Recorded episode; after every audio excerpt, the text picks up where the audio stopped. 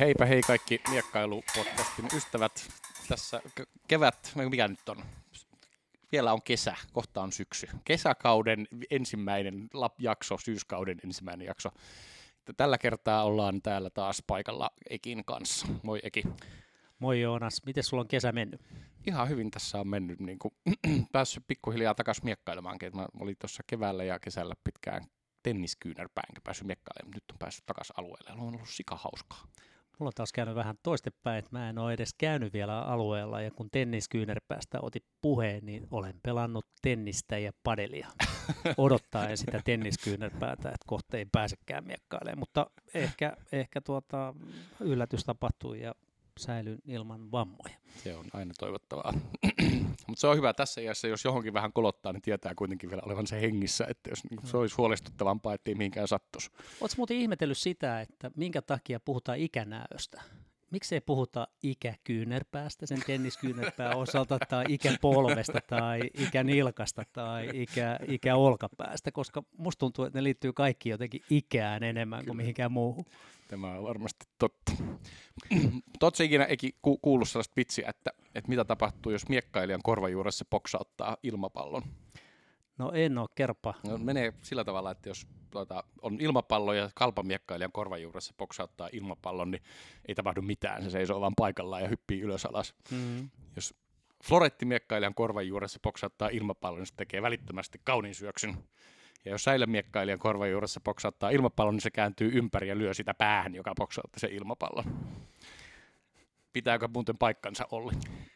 Kyllä, toi mun mielestä, en ollut aikaisemmin kuullut, mutta kyllä toi ihan, niin kuin, ihan uskottava selitys. Kyllä se kaverin päähän lyöminen on niin kuin, hyvä oletusratkaisu kaiken näköisiin ongelmiin.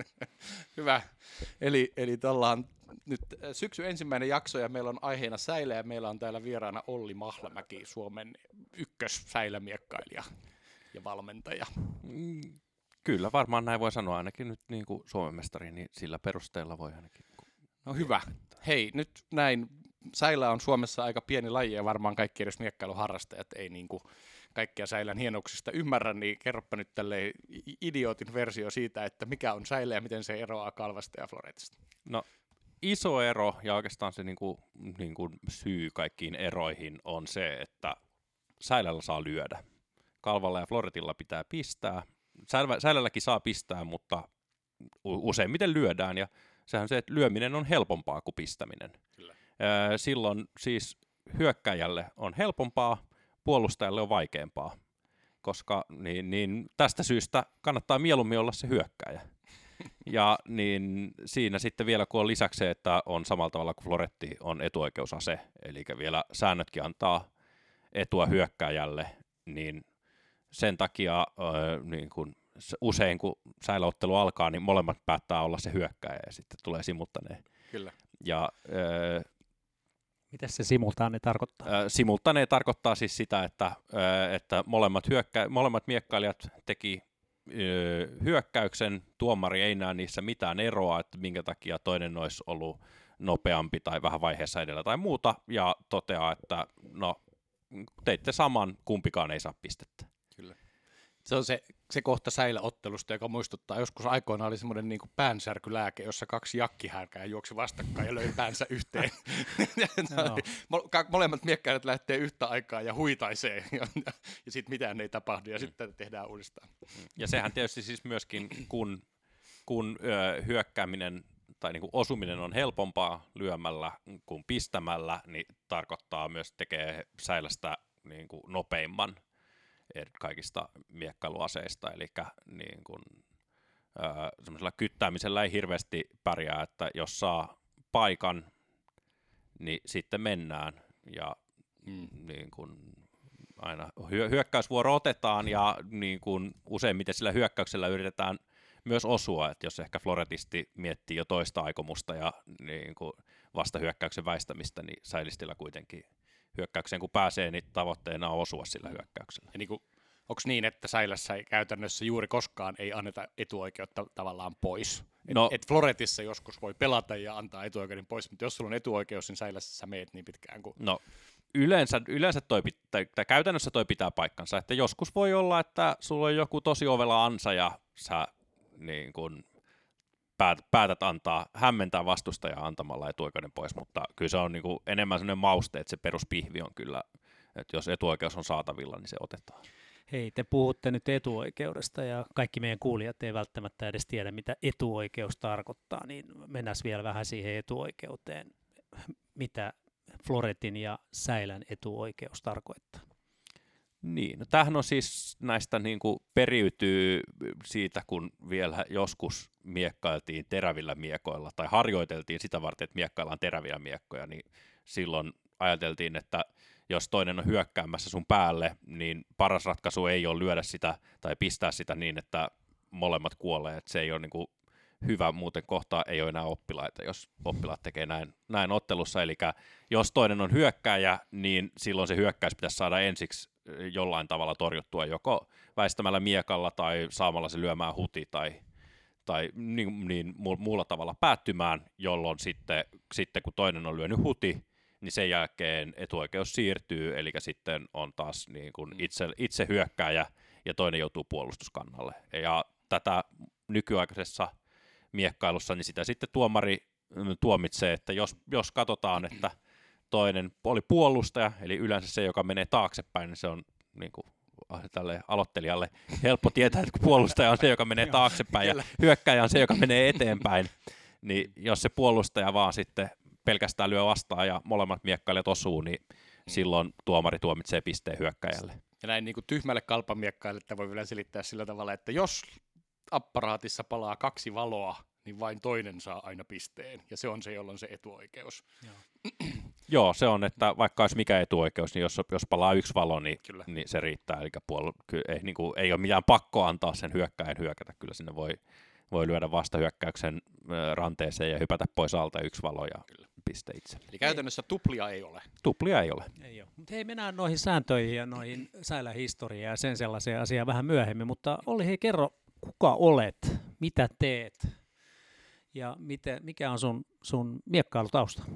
No niin, eli Olli Mahlamäki, edustan Tapanilan erää, nykyään varmaan ainakin yhtä paljon valmentaja kuin itse miekkailija, ehkä vähän jopa enemmänkin valmentaja. Olen siis aloittanut miekkailun vuonna 1995, aloitin miekkamiehissä ja ehdin siellä puoli vuotta miekkailla vähän florettia ja kalpaa, jonka jälkeen meidän perhe muutti Ranskaan, muutettiin Pariisin lähelle semmoiseen pikkukaupunkiin kuin Maison Lafitte, ja siellä oli miekkailuseura, jossa oli yksi valmentaja, joka valmensi säilää, niin sen jälkeen ei tarvinnut miettiä, että millä aseella tässä seurassa miekkaillaan. Se oli hyvin selkeä, että sitten vainoin säilään, en tehty nyt kuin puoli vuotta sitä ennen miekkailla, että ei nyt ollut niin ihmeellisiä uudelleen oppimisia. Ja sitten me vuoden jälkeen muutettiin sieltä Pariisiin ja vaihdoin seuraa sitten, niin, mutta silloin oli jo niin paljon tykästynyt säilään, että halusin jatkaa säilämiekkailua. Ja sitten 1998 mä palasin Suomeen ja silloin Romanin Mika mut rekrytoi erälle. Sanoin, että yllätys. Sanoin, että silloin oli erällä kaksi säilistiä ja sinne tarvittiin kolmas, jotta saatiin joukkue SM:iin osallistuttua, niin tällä perusteella sitten niin houkutteli mut sinne. Ja sitten oikeastaan niin kuin vasta kun tuli Suomeen, niin ruvettiin, Mika mua silloin valmensi ja niin kuin rupesin ehkä ottaa pikkuhiljaa enemmän tosissaan, että tietysti niin kuin jälkikäteen ajatellen, niin olisi voinut olla ihan hyvä ottaa siellä Ranskassa miekkailu enemmän tosissaan. Siellä olisi ollut ihan hyviä mahdollisuuksia, mutta siellä nyt silloin niin kuin harrastelin ja sitten rupesin Mikalta ottaa opareita ja niin kuin treenaamaan niin kuin koko ajan enemmän tosissaan. Et sitten niin kuin lukioiässä ja sitten niin kun ensimmäiset opiskeluvuodet niin oli oikeastaan ne, milloin kaikkein eniten treenasit niin kun tavoitteellisesti ja näin. Joo. Kuka se kolmas säilisti oli? Se oli Arpiaisen Timo oli meillä, okay. Niin oli kolmas silloin. Hei, toi on mielenkiintoinen toi sun Ranskan vuodet. Sä olit siis 3 vuotta siellä Ranskassa pienessä kylässä ja vähän isommassa kylässä, niin minkälaista miekkailukulttuuria havaitsit siellä verrattuna tähän Suomen meininkiin? No mun mielestä se ensimmäinen, kun oli pikkukylässä, niin siellähän se oli semmoista, mitä on nähnyt aika monessakin paikkaa, että siellä oli niin kuin liikuntasali, tämmöinen koululiikuntasali, missä harjoiteltiin ihan niin kuin, mitä nyt on nähnyt Suomessa, mitä on nähnyt muuallakin. Ja sitten siellä niin kuin itse Pariisissa niin olin tuolla École Militaire, eli sotakorkeakoulu, niin niiden miekkailusalilla kävin, niin siellä oli ehkä vähän enemmän semmoista, sitä klubimeininkiä. Siellä kävi paljon vanhoja setiä, kävi vähän miekkailemassa ja juttelemassa ja sillä, että ei ollut ehkä kaikkein niin kuin kilpailullisin seura, että mitä nyt niin kuin, mitäpä silloin itse tiesi, niin kuin löytyi joku seura siitä ja oli sille isän töiden kautta niin oli niin kuin tonne yhteys, että tonne voisi päästä. Ja se oli kätevän matkan päässä kotoa, mutta että ei ollut niin kuin, että kyllä Pariisista olisi löytynyt varmasti niin kuin, parempiakin seuraita, missä on kovempi taso, niin kuin tavoitteellisempi treenaus, että siellä oli ehkä. Minkälaisia määriä siellä Pariisissa oli siinä militaarikoulussa? Mitäköhän siellä oli? Harjoituksessa, oliko ne ihan samoja määriä? No siis ihan samoja määriä. Meillä oli meillä oli semmoinen pieni nuorten ryhmä, olisiko meitä semmoinen joku kymmenkunta siinä ollut, jotka kävi, että siellä oli niin kuin isompi osa siellä oli justiinsa tämmöistä varttuneempaa väkeä, mitkä kävi. Että. Joo. Miten se noin tämmöisessä sosioekonomisessa ajattelutavalla, niin miten, oliko ne niin kuin parempiluokkaisia, miten no Suomessa siis, niin kuin ainakin se semmoinen ajattelu on, vaikka se ei todellisuudessa ole, mutta miten Ranskassa? No en tiedä, tuolla nyt ne oli käytännössä, ne oli armeijan upseereita niin kuin suurin osa, jotka tuolla, koska se oli niin kuin sotakorkeakoulun miekkailuseura. Joo. Siinä on varmaan aika isoja eroja, että kun katsoo Ranskan nykyistä maajoukkuetta, niin puolet niistä on maahanmuuttajia Guadeloupelta tai jostain muista Ranskan niin kuin merentakaisilta alueilta, ja niin kuin varmasti ehkä ei niin kuin perhe ole ollut niitä rikkaimpia, mutta sitten niin kuin. Eli joo, ja eihän siinä niin kuin nykyään, niin eihän siinä niin kuin, että tuommoinen kuva on, mutta eihän niin kuin sinänsä ole mitään syytä, miksi miekkailu ei sopisi, niin kuin, tämähän nyt on niin kuin kuitenkin kohtuullisen edullinen harrastus verrattuna jääkiekkoon tai vaikka jalkapalloonkin. Ja moneen muuhun lajiin. 24 vuotta miekkailu, se on aika pitkä aika. On tässä tullut niin kuin säilää pideltyä, että niin kuin yli puolet elämästä kuitenkin. No. Ja silloinhan sitten niin kuin 2002 tuli ensimmäinen Suomen mestaruus ja nyt niitä on 11 plakkarissa. Jotain muistelin, että 1500 tai jotain. 11 on kyllä ja kunnioittava määrä. En tiedä, onko kenelläkään henkilökohtaisia Suomen mestaruuksia ihan niin paljon. Tuolla Romanin Mikalla on myös 11. Sen takia pitäisi vielä yksi saada. Vielä pitäisi yrittää vuosi pitää nuoria takana. Se ei välttämättä ole helppoa, oli aika tiukka finaali tänä vuonna. Ja kehityssuunnat on menossa eri suuntaan. Että nuoret kehittyy kovaa vauhtia ja itse yrittää pitää, että ei hirveästi huononisi. Ja mietin, että ei varmaan Kalvassa ja Floretissa ei varmaan ainakaan kovin montaa ole, jolla on henkilökohtaisia niin kuin 10 tai yli.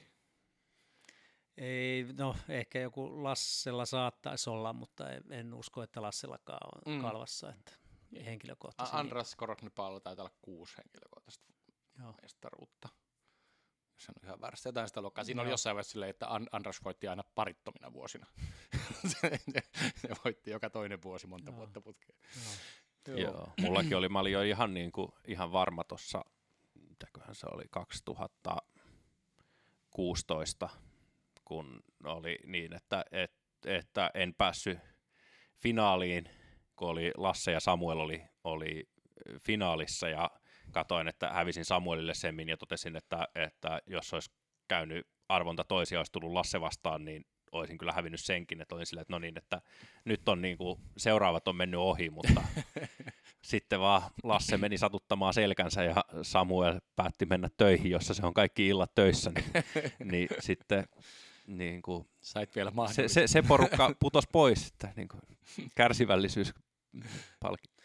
Mulla oli jossain vaiheessa tavoitteena, että mä olisin saanut Säilässä kultamitalia. Se oli itse asiassa jossain vaiheessa erittäin lähelläkin. Teemu Perheen tupaa vastaan miekkaili viimeisten ottelun, se otettiin puolina ja mä sain sen piston sieltä, mutta sitten tuomari hylkäsi sen ja sitten loppujen lopuksi hävisin sen ottelun johonkin ja jäin bronssille. Ja mä ajattelin, no ensi vuonna sitten. Piru vielä sieltä tuli just Mika Romanit ja kumppanit tuli, niin ei tullut enää sitä ensi vuotta. Ja onneksi se meni sitten semmoiseen suuntaan, että se on niinku oikeasti kaveri treenasi ja paino täysillä. Mutta jos mulla oli tullut itseni ulkopuoliseksi silloin, kun te Bubin kanssa puhuitte 5 ottelusta, nyt mä voin sanoa, että tässä pöydän ääressä on 2, jotka ovat voittaneet henkilökohtaisen Suomen mestaruuden Säilässä. Aha, okei, okay, joo, no mutta nyttehän tässä mä olen voittanut veteraaneissa sellaisen, mikä on kyllä ehkä niin kuin häpeäksi koko lajille, tai ainakin kukaan varmaan kun Säilisti ei tunnista tätä, mutta... Kyllä. Eli Säilä miekkailijoita pöytä täynnä. Joo. Mä innostuin. Muistaakseni Mika Roman näki pätkän jotain livestreamia siitä mun matsista ja sanoi, että kyllä ton nyt melkein Säiläksi tunnistaa. Joo, kyllä. Suuri kehu. Joo. Hei, mutta noita muita saavutuksia. Sulla on Suomen mestaruuksia läjää. Ja Pohjoismaiden mestaruus on niinku yksi, mitä kyllä itse niinku arvottaa korkealle. 3 kertaa mä piti käydä tarkistamaan vielä FIE-sivuilta, että varmasti puhun niinku palturia, mutta 3 kertaa mä voitin niinku satelliittimaailmankapin. Se oli vielä tietysti silloin niin se oli vähän helpompaa, kun oli säännöt oli semmoiset, että kovat kaverit ei saanut pitää niitä satelliittimaailmankappisteitä, niin nykyään se taso on merkittävästi kovempi, että kyllä niin kuin, että yleensä satelliittimaailmankappien voittajat on maailman ranking top 100 vähintään, vai voi olla välillä top 50, kun sattuu joku tarvitsemaan sen 4 pistettä. Oliko se niin, että Suomessakin oli satelliittimaailmankappi? Suomessa ei, oli. Coup de Nord tai joku. Coup de Nord, joo, se oli se, niin se oli pitkään Suomessakin, oli Helsingissä. Mäkin muistan sen. Mä olen itse asiassa muistan, että mä joskus yrittänyt saada... Mikä tämä Yhdysvaltain suurlähettiläs on siis tämä entinen? Bruce Oreck. Mä törmäsin siihen kuntosalilla ja mä tiesin, löystään olen lukenut, että se on miekkailu Säilää. Ja sitten mä menin juttelemaan sille ja kysyin, että olisiko se halunnut tulla avaamaan vaikka niin tämmöiset jotkut. Sitten se sanoi, että hän palaa joskus asiaa, eikä se koskaan palannut.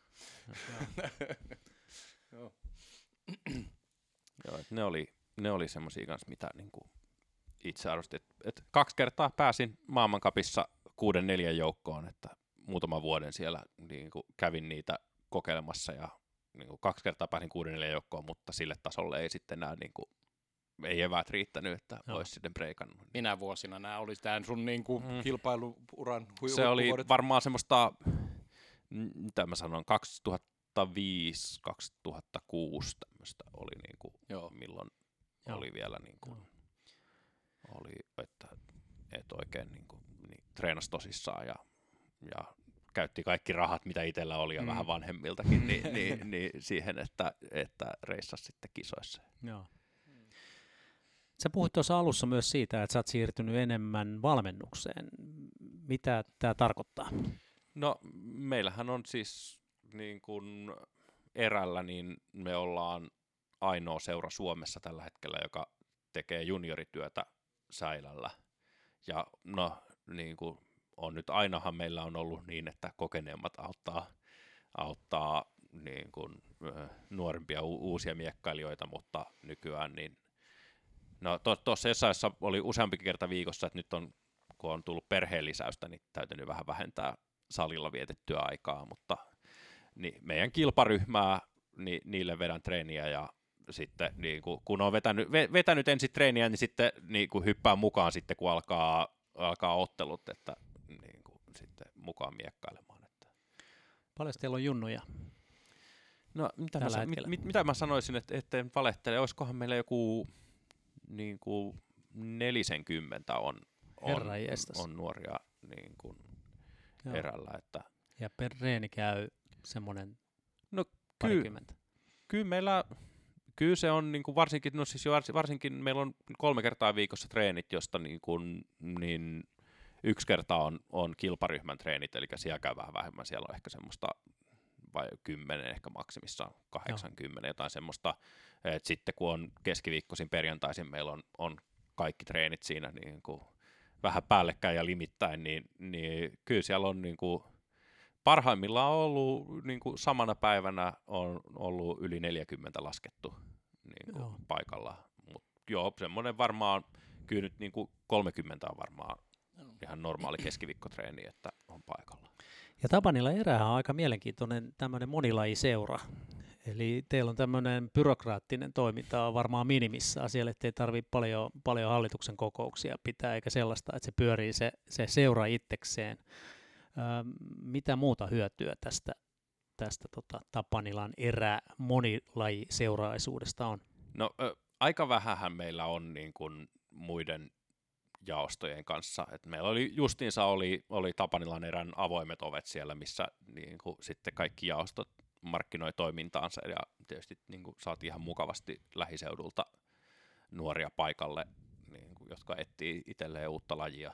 Niin, mutta muuten niin aina välillä jotain siellä ollaan puuhailtu, mutta tuntuu, että ei ehkä niin kuin ihan hirveästi kuitenkaan siitä ole sit tullut käytännön hyötyä. Että se on just se, että meillä on toimisto, jossa on ihmiset, jotka hoitaa näitä niin kuin paperin pyöritystä sun muuta, niin sehän on tietysti silleen niin kuin helpottaa omaa, kun nyt nykyään kun on jaoston puheenjohtajana, niin ei ole sitä niin kuin ry:n pyörittämisen byrokratiaa.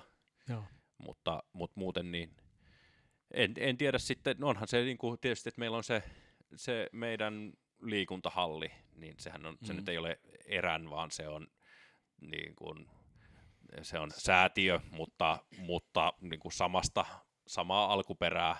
Joo. Kuitenkin, että sieltä on niin kuin tommonen valtava urheilukompleksi, josta me sitten käytetään liikuntasalia 3 kertaa viikossa, mutta että siellä on niin kuin. Joo.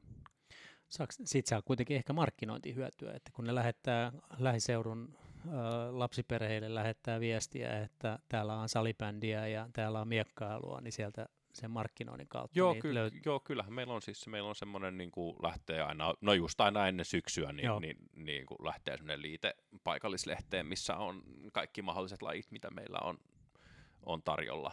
Joo. Et kyllähän se kuulostaa kyllä ihan hyvältä systeemiltä. Tavallaan jännä, ettei noita enemmän Suomessa. Niin, ja se oli varmaan 70-luvulla olikin tämmöisiä monilajiseuroja. Ehkä ei miekkailussa, mutta monessa muussa lajissa. Ja voisin kuvitella, että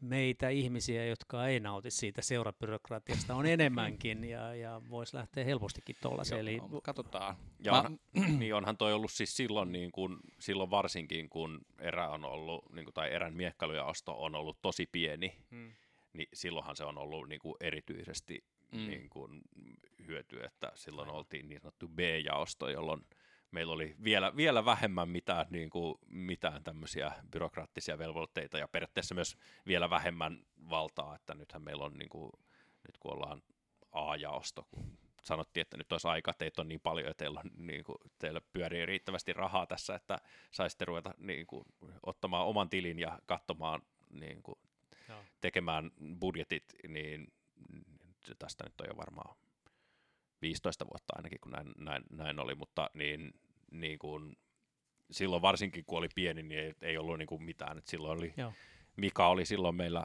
puheenjohtajana, ja se aina sanoi, että meillä on 1 mies ja 1 ääni, ja se mies olen minä. Meillä on siis liiton puitteissa on nyt ollut tämmöinen tavoite saada Lahteen perustettua seura, ja mä oon sen puitteissa ollut muutamaan Lahden monilajiseuraan yhteydessä, että joskus niitä kiinnostaisi niin kuin miekkailujaoksen perustaminen. Joo. Että tavallaan ei tarvitsisi lähteä rakentamaan nollasta seuraa ja pyörittämään sitä kaikkea. Siellä on itse asiassa muutama, jotka on ollut vastannut, että ne olisi mahdollisesti hyvinkin kiinnostuneet. No, katsotaan, jos saadaan uusi. Tiedän ainakin Ruotsissa on, niin kuin tämmöiseen kamppailulajiseuran yhteyteen on niin toiminut seuraa. Hyvä. mistä tämä säilä on nyt niin kuin tullut lajina? Mä ilmeisesti, niin kuin mä aina sanonut, että miekkailu on tämmöinen vanha laji, että niin kauan kuin ihmisellä on ollut erimielisyyksiä, niin jollain astaloilla ne on toisiaan hakanneet. Mutta niin kuin, mikä, mä oon tästä säilästä kuullut kaksi tarinaa, josta siis toinen on se, että se on Ratsuväen sapeli, ja toinen se, että se on joku italialainen kaksintaistelu-miekka alun perin. No mä oon kuullut tämän Ratsuväen sapelia, mä oon tätä niin kuin vuosikaudet kertonut kaikille, että jos tämä ei pidä paikkaansa, niin sitten on vähän nolotilanne. Tämä on tämmöinen hyvin, mä oon lukenut monta kirjaa ja siis tosiaan niissä kaikissa on niin kuin, toisissa kerrotaan tämä Ratsuväen sapelista niin kuin muuttunut kevyt. Että siitä on, se on niinku kevennetty ja siitä on tullut tämmöinen, jos joku sanoo, että ei, kun se on pohjois-italialainen kaksintaisteluase, että niinku kalpa on periaatteessa niinku ranskalainen kaksintaistelu-miekka, niin se ei olisi alun perin ollut italialainen kaksintaistelu-miekka, mutta niinku, en tiedä. Hyvä kysymys.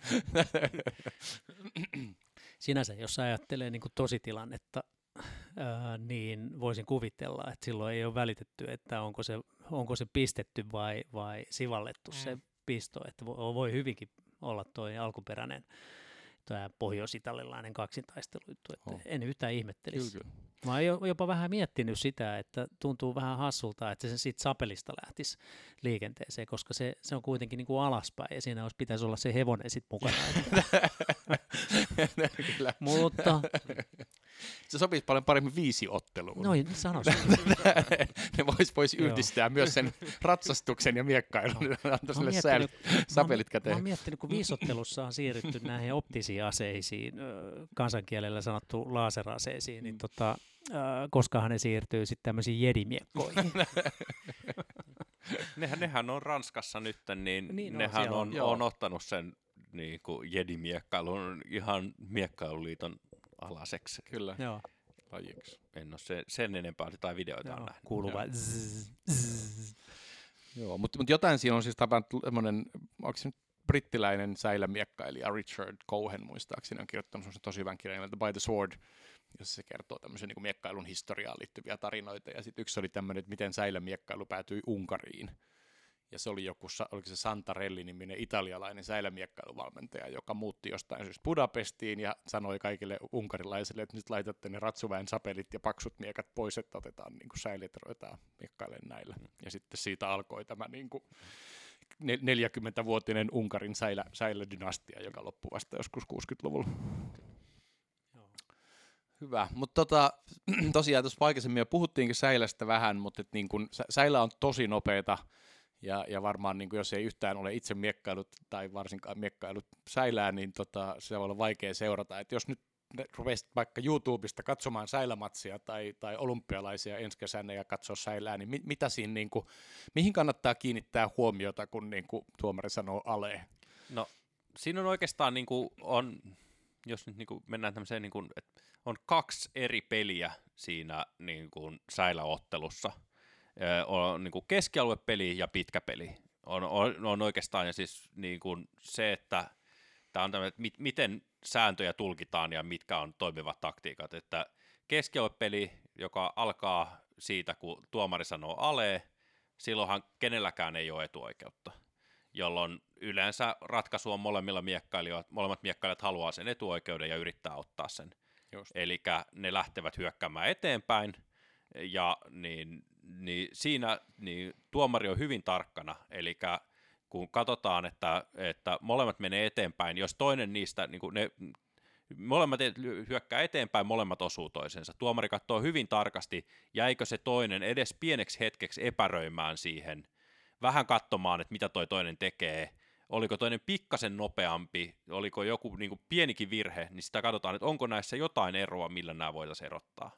Niin se on, niin kuin, silloin se on hyvin tarkka. Se on ehkä niin kuin, se on kaikkein vaikeinta säilätuomaroinnissa, jonka takia se on myös niin kuin katsojalle se sen eron, että oliko kuka tässä nyt epäröi, oliko tässä joku pieni, niin kuin, niin se on vähän. Sitten myös se, mitä tähän näin niin kuin sitten tulee pariksi, että kun on tämä, pelkästään hyökätään kimppuun, niin kuin toinen mitä sitten on, että siihen tehdään jonkin sortin ansa, eli niin kuin huijataan vastustajaa, että joo, mä hyökkään samalla tavalla kuin aina ennenkin mahdollisimman nopeasti, tullaan eteenpäin, hypätäänkin pois alta, tehdään väistöriposti tai hypätään pois alta, vastustaja lyö hudin. Eli se on niinku sitten, koska se ei ole, se on niinku hyvin tiedossa molemmille, että mikä se on se toisen perusratkaisu, että et sen perusteelle voidaan tehdä niinku tämmöinen toisen aikomuksen suunnitelma, tai että niinku, niin. Ansoiksi me niitä kutsutaan, ja niinku, tulee kansainvälinen ihan niinku yleinen.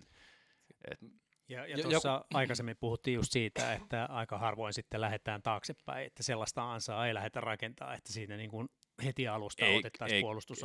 Joo, ei se on, niin kuin, se on se, kyllä se niin kuin aina niin kuin esitetään ainakin olevansa hyökkäämässä, sitten sen jälkeen vaihdetaan nopeasti suuntaa, joo. Se on usein, tai sitten kyllä. Esimerkiksi siitä niin tullaankin ja suljetaan, jos ollaan katsottu, että vastustaja tykkää tosi usein hyökätä päähän, niin ehkä tehdään niin kuin ennakoitu kvinttiväistö, tullaan sinne eteen, suljetaan päälinja ja napataan se väistö siitä keskeltä, jolloin ehkä sitten seuraavalla kerralla se vastustaja rupeekin vähän epäröimään, ja sitten sä saatkin sen niin kuin voiton, koska se toinen epäröijä sä olit nopeampi. Eikö tämä joku kuvasi tätä tavallaan keskialuepeliä, että on vähän niin kuin kivipaperi ja sakset, että niin kuin on kolme vaihtoehtoa, että hyökätä, jäädä odottamaan väistöä tai niin kuin mennä alta ja yrittää tehdä upotus, eli tavallaan saada se miekkailija lyömään lyhyeksi, ja sitten tavallaan sä valitset näistä jonkun, ja sitten mennään. Niin, no tai ehkä mä laittaisin tuohon vielä, niin kuin toi on hyvä toi kivipaperisakset, koska sitähän se on, tuossa on tosi paljon on niin kuin ennakoitua sen perusteella, että mitä vastustaja on tehnyt aikaisemmin, niin kuin kaivetaan joku, ja niin kuin, että aina usein valmentaja sanoo, että kun meet tuomari sanoo aleen, niin sulla pitäisi olla joku suunnitelma jo päässä, mutta tavallaan se on just se, että suora hyökkäys, sitä vastaan toimii vale tai väistöä vastaan toimii vähän hitaampi tämmöinen varovaisempi hyökkäys, ja varovaisempaa hyökkäystä vastaan toimii se nopea suora hyökkäys, koska sillä sä saat se toinen epäröi vähän odottaa, katsoo, että minkä linjan toi sulkee, okei mä lyön toiseen linjaan. Just näin. Tämä on vähän tämmöinen, niin se on se keskeypeli, sitten siinä vaiheessa, kun niin kuin näin menee, niin kuin varmasti yli puolet pisteistä menee näin niin kuin keskialueella, sitten kun jompikumpi onkin hypännyt pois alta, toinen on lyönyt huti, niin silloin alkaa pitkä peli. Ja tässä näin niin kuin sääntötulkinta on semmoinen, että siinä vaiheessa, kun sä oot lyönyt hudin, niin tuomari on aika vahvasti sen toisen puolella. Et sä löit hudin, nyt on sen vuoro, silloin etuoikeus, ja niin kuin, jos tulee kaksi valoa, niin sun pitää selkeästi näyttää puolustan, että mitä sä oot tehnyt, jotta sä ansaitsisit tämän pisteen. Niin kuin, oletus on se, että hyökkäjälle se piste, kaksi valoa, selvä hyökkäjän piste. Että mitä se niin kuin, voit yrittää, tietysti jos otat väistön kiinni, se toimii, se on niin kuin, hyvin selkeä, tai vastaavalla tavalla kuin väistön kiinni, sä voit ottaa aktiivisen teränoton. Eli jos se toinen hyökkää vähän varomattomasti, kärki edellä, käsi on, niin ei ole liikkeessä, niin sieltä voi napata prise fair teränotto, niin se tuomari myös tulkitsee, että saat ryöstettyä etuoikeuden. Usein on se, että niin kuin saadaan se hyökkäjä lyömään huti. Eli vähän niin kuin se on se, mitä säilässä niin treenataan myös tosi paljon niin kuin jalkatyötreeneinä, sillä, että vaihdellaan puolusta ja yrittää jalkatyöllä rikkoa sitä niin kuin hyökkääjän, tulla vähän lähemmäksi, vähän kauemmaksi niin kuin repiä, että se ei menisi vaan tasaisena jalkatyönä, vaan niin kuin saada se hyökkääjä luulemaan, että nyt mun on jo pakko tehdä syöksy, ja sit sä pääsetkin vielä sieltä pois alta. Se lyö hudin, etuoikeus siirtyy, sit alkaa taas peli toiseen suuntaan. Ja tää on ehkä niin kuin katsojalle vähän helpompi nähdä, koska siinä kestää pikkasen kauemmin, aika nopeata se on siltikin, varsinkin niin kuin maailman tasolla, mutta siinä kuitenkin siinä pelataan, ja se hyökkääjä usein niin kuin välttämättä ei lähde heti ihan täysiä juoksemaan, riittää kun se tulee eteenpäin, niin se pitää sen etuoikeuden, se katsoo, pelaa sitä etäisyyspeliä siinä niin kuin pelata, että pääseekö sisään ulos, tietysti puolustaja voi siinä myös, jos se hyökkääjä vaan marssii eteenpäin, niin sinne kun lyö vastaan, saa yhden valon, niin se on myös. Ne on aika semmoisia niinku maukkaita pisteitä, kun saa lyötyä keskelle toisen hyökkäystä, niinku toinen hyökkää varomattomasti, niin sinne yhden valon pisteen. Mutta käytännössä se, joka joko marssii tai pomppii eteenpäin, niin se on se, jolla on etu, ja se, joka menee taaksepäin, niin se tavallaan odottaa. Se odottaa ja se niin silloin pitäisi, se, joka puolustaa, niin sen pitäisi jotain saada tehtyä. Kyllä. Tämmöinen vähemmän säilää miekkailu, niin aina miettii sitä, että mistä se tuomari katsoo sen keskialuepelin aloittamisen, että onko se jalasta vai kärjen liikkeestä eteenpäin, vai kun siinähän käy useasti niin, että toinen aloittaa, kaikki sen liike alkaa samaan aikaisesti, mutta toinen tekee hitaammin sen ja toinen nopeammin, niin kerro vähän tästä näin, että mitä se tuomari katsoo siinä keskialuepelissä, siinä aloittamisen suhteen, mikä on se, mitä kannattaisi katsoa? No tässähän mä justiinsa, meillä oli, Mika piti meille tuomariseminaarin tossa, tai tuomarikurssin tuossa keväällä, ja siellä oli just, että onko se, katsotaanko kädestä vai jalasta, ja sitten löytit, että koska askel syöksyssä, niin käsi pitää ojentaa syöksyn alussa, niin askel syöksyn alkuhan on niin, että sulle käden ei tarvitse liikkua vielä ollenkaan, eli periaatteessa katsotaan jalasta. Käytännössähän siis sitten niin kuin... Eli mut katsotaan kuitenkin niin kuin kärjen etenemistä vai jalan etenemistä?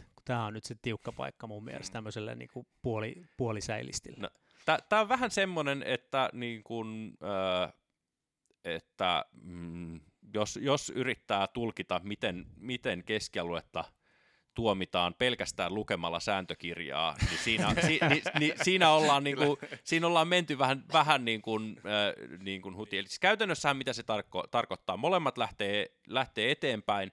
Tuomari katsoo myös sitä, että tavallaan onko tässä, mennäänkö samaan tahtiin. Jos molemmat tekee askelsyöksyn, mutta toinen ehtiikin aloittaa syöksyn aikaisemmin, toinen tulee hitaan askeleen, toinen on aloittanut jo syöksyn ja sitten sä aloitat, vaikka te olette aloittanut, niin kuin lähteneet liikkeelle heti kun tulee aleen, niin kyllähän se sanoo, että no, sä epäröit, sä teit hitaa, sä jäit katsomaan, teit virheen, hyökkäys. Eikö ole niin, että jos molemmat vaikka lähtee yhtä aikaa, mutta jos toinen ojentaa selkeästi kärin aikaisemmin, niin kuin suoremmaksi, niin siinä vaiheessa voidaan myös katsoa, että se, jolla jää käsi koukkuun, niin se on vielä sen valmistelu. Kyllä. Eli tavallaan, jos sä niin kuin työnnät terän eteen aikaisemmin, niin sä oot tavallaan niin kuin epäröit vähemmän, jolloin se on niin kuin sun hyökkäys vastustajan valmisteluun. Niin, ja se on myös tavallaan mun mielestä, se on niin kuin, koska miekkailu on kuitenkin niin kuin on peli, ja peli on järkevä silloin, kun se toimii reilusti. Ja se, joka ojentaa sen miekan sinne aikaisemmin, niin sehän ottaa riskin. Se on helpompi väistää se sen hyökkäys, koska se on ojentanut sen käden aikaisemmin, jolloin se on tavallaan reilua, että se saa siitä edun, että se on ottanut riskin, se on hyökännyt kauan niin kuin aikaisemmin, kommitoitunut siihen, että nyt mä oikeasti teen. Ja tämä on semmoista, tämä on niin kuin, katsojalle hyvin hankala. Tämä on monelle säilötuomarillekin hankala. Tästä käydään usein keskustelua, että oliko se nyt. Ja siis se on justiinsa semmoiset, niin mitkä menee oikein hankaliksi sitten, kun ruvetaan sanomaan. Niin kuin, nämä on vielä, tässä oli vielä niin kuin, silleen helppo, että sitten sanotaan, että niin kuin sanotaan, että oikealta, että molemmat lähtee eteenpäin. Oikealta oleva miekkailija vähän odottaa ja sen jälkeen tekee terävän syöksyn ja osuu ennen vasemmalla olevaa miekkailijaa. Niin sitten kysymys, että oliko tässä niin, että vasemmalla oleva miekkailija tekee hyökkäyksen, toinen tekee vastahyökkäyksen, vai oliko vasemmalla oleva miekkailija valmistautumassa ja oikealla oleva tekee hyökkäyksen valmistautumisen vastaan. Tämä on semmoisia, mitkä on niin kuin ei ole helppoja tuomita, ja niitä kun tekee maailman niin kuin huipputuomaritkin tekee, niin sitten jälkikäteen katsotaan YouTube-videoilta ja niin kuin kritisoidaan. Se on se ehkä kaikkein hankalin tuomarit. Varmaan osittain tästä tavallaan tulkinnanvaraisuudesta myös seuraa se, että siis sen lisäksi, että säilömiekkäilijät ovat kaikista nopeimpia ja niin kuin ehkä atleettisimpia miekkailijoita, niin varsinkin italialaiset säilömiekkäilijät ovat nyt parhaita purnaamaan tuomareille, että se vaan niin kuin kuuluu säilään se tuomarille purnaaminen tietyssä mielessä.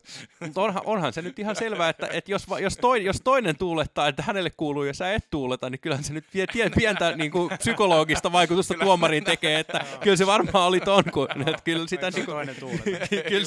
kyllä sitä välillä tuuletetaan, vaikka ehkä sydämessä tuntuisi pisto, että ehkä toi olisikin oikeasti ollut toisen.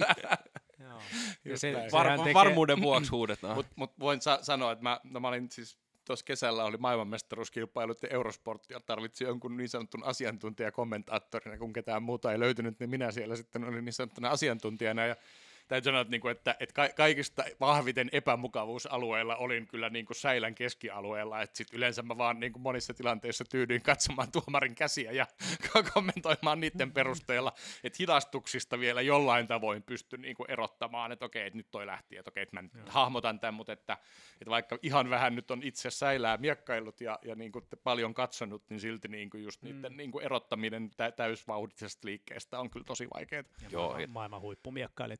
Otetaan vielä yksi esimerkki. Oikealla puolella ei tehdä mitään muuta kuin lähdetään ojentamaan käsi ja toisella puolella ja jäädään linjaa kiinni, eli kärki osoittaa koko aika linjaa, niin onko se hyökkäys? Sehän ei ole hyökkäys, vaan se on linja, eli se ei ole etuoikeutettu liike, mutta sitä vastaan niin se pitää niin kuin hyökätessä se pitää lyödä sivuun jollain tavalla joko ottamalla terä kiinni tai sekin riittää, että sä teet jonkun hämäyksen ja se niin linjassa oleva niin kuin väistää sitä niin, että menee ohi. Sen linjan pitäisi osoittaa koko ajan niin kuin kohti vastustajaa. Joo. Ja se on itse asiassa, se linja on säilässä, se on niin kuin, ei sillä ihan hirveästi pisteitä tehdä sinänsä, mutta jos joudut niinku juoksemaan taaksepäin karkuun niin vastustajaa, niin sillä, että nostat linjan, niin sä pakotat sen vähän hiljentämään ja niinku tekemään. Ja sit sä joko teet oikeasti linjan tai useammin, niin sulla on se linja ja sitten sulla on siellä joku ansa, mitä sä oot suunnitellut, harjoitellut oparilla, että mitä sä teet sitten, kun toinen tulee ottaa sun terään, niin mitä sä sitten teet, teetkö jonkun vastahyökkäyksen vai väistön vai mikä on? Ja niin siis se linja, että se lasketaan linjaksi, pitää nostaa ennen kuin hyökkäyksen viimeinen vaihde alkaa, eikö se niin ole? Siis se on niin kuin ennen hyökkäyksen alkua, eli käytännössä niin kuin ennen askelsyöksyä. Niin, eli, ja se tuomarilinja on semmoinen, että sen, niin kuin, sen pitää olla hyvissä ajoin. Jos se on silleen viime tingassa nostettu, niin tuomari ei sitä sulle anna. Sitten se sanoo, että vasta hyökkäyspistolla, hyökkäjän hyppiste. No seuraava kysymys tähän. Eli sitten kun sä oot ottanut sen linjan ja se pitää väistää ennen kuin se hyökkäävä osapuoli saa siitä piston, niin miten paljon sitä linjaa pitää siirtää? Riittääkö se, että se menee torsosta ulos ja vai riittääkö siihen kosketus? Siis kosketus riittää. Jos saa teräkontaktin, niin se on siinä, tai sitten jos ei ole teräkontaktia, niin jos se karkaa niin, että ei osata enää torsoon. Joo. Se on ihan...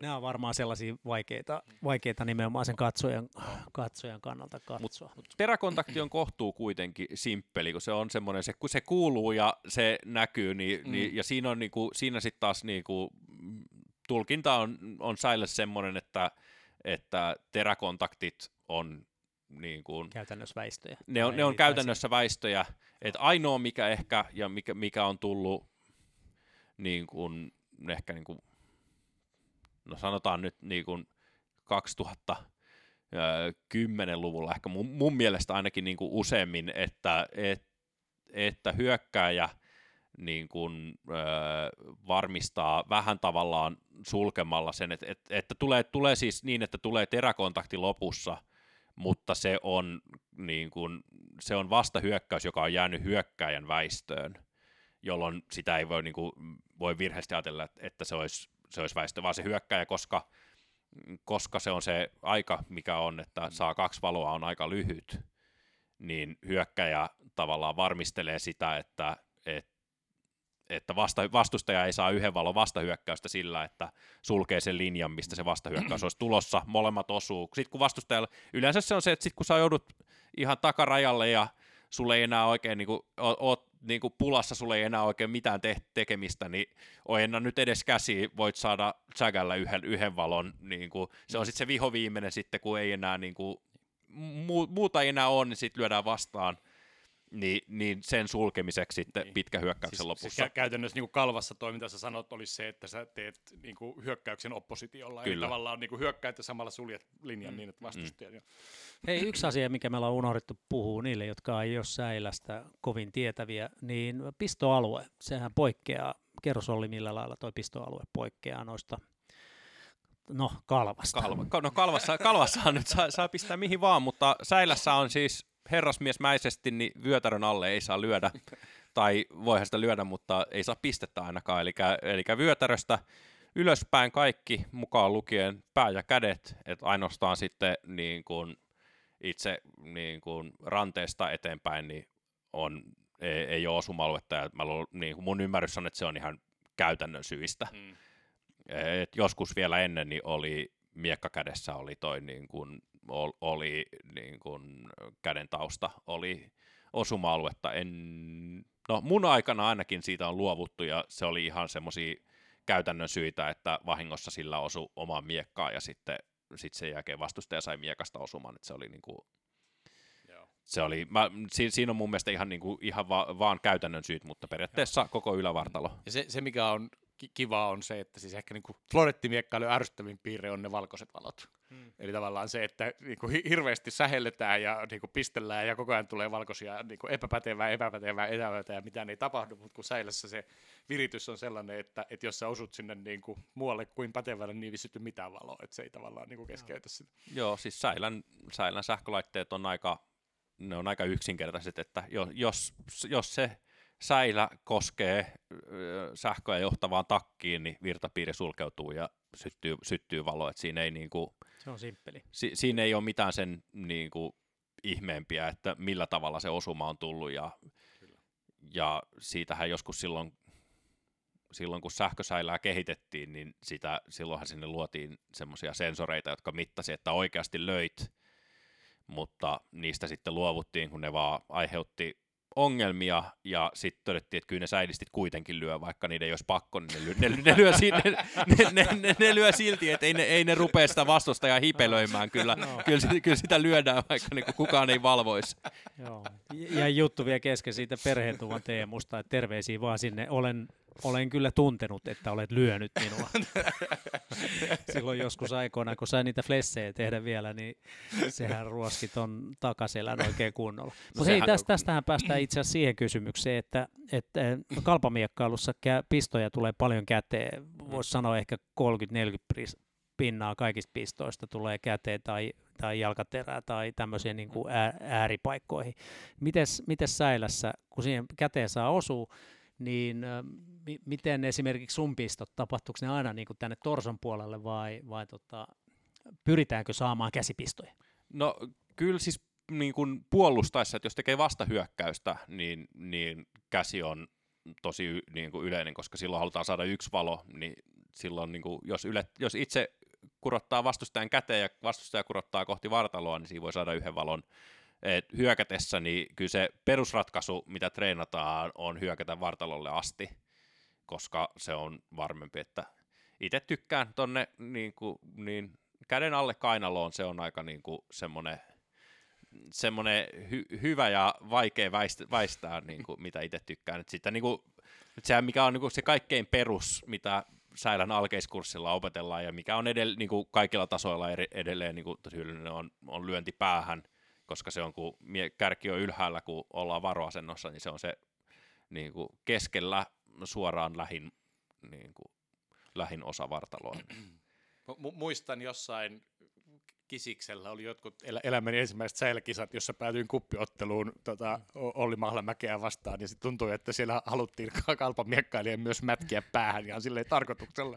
Korvat soi sen jälkeen kyllä ihan hyvin, kun tuli varmaan niin kuin 8 kertaa niin keskelle kalloa. Semmoinen, niin kuin Mika Roman sanoisi, ei väkivaltainen, mutta napakka isku.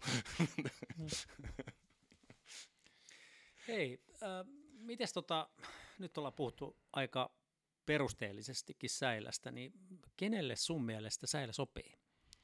No siis sinänsähän niin kuin säilämässä niin kuin mikä tahansa miekkailu, niin sehän sopii niille, jotka sitä haluaa tehdä. Siinä ei ole, niin kuin, ei ole semmoista, mikä olisi, niin kuin, olisi joku este, että vain jotkut saisi osallistua, että niin kuin säiläkin on. Säilä viimeisenä tuli mukaan niin, että on sekä miesten että naisten ase. Ensinhän oli floretti ja sitten tuli naisten kalpa ja viimeisenä naisten säilä, mutta nyt jo, mitäköhän siitä on 20 vuotta, kun naisten säilääkin on ollut niin kuin ihan tasavertaisena. 2000 olympialaisia. Niin. Joo. Mutta että kyllähän siis niin kuin mitä säilässä on hyödyllistä, niin kun, että se on vähän semmoinen, ehkä, että jos ajattelee niin juoksua, niin kalpa on sitten se niin 1500 metriä tai 5 tonnia tai tämmöinen niin pitkä kestävyysjuoksu, ja säilä on sitten se niin sen 10 metrin sprintti. Jossa niihin vertaa. Niin. Mutta siis, että säilä suoritukset on niin kuin tosi lyhyitä, että suurin osa on se niin kuin alle pari sekuntia, ja sitten jos menee 10 sekuntia, niin on jo pitkä, eli sehän on niin kuin anaerobinen suoritus. Sitten vaan niitä tulee tosi paljon putkeen, että siitähän se kestävyys tulee ihan samalta, mutta niin kuin tämmöistä räjähtävää voimaa niin on hyödyllistä. Ei haittaa tietysti yhtään, että jos on pitkä, myöskään säilässä ei ole ehkä ihan yhtä lailla niin tärkeää kuin kalvassa. Kalvassa se on niin kuin kyllä erittäin hyödyllistä. Kyllä säilässäkään niin ei ole yhtään haittaa, että on pitkä ja ulottuva. Mites vasenkätisyys? Kalvassa ja Florentissahan on vasenkätisyydestä apuja, ja monet noista maailmankupin 32 parhaan joukossa olevat miekkailijat, niin saattaa olla jopa 40% vasenkätisiä. Miten säilässä? Nyt ei ole kyllä tilastoja mulla, mutta mielestäni tuntuu, että onhan siitä semmoinen vastaavanlainen hyöty, että sä oot tottunut vasenkätisenä miekkailemaan oikeakätistä vastaan. Oikeakätistä ei välttämättä ole niin tottunut miekkailemaan vasenkätistä vastaan, mutta ei ehkä ole ihan yhtä iso se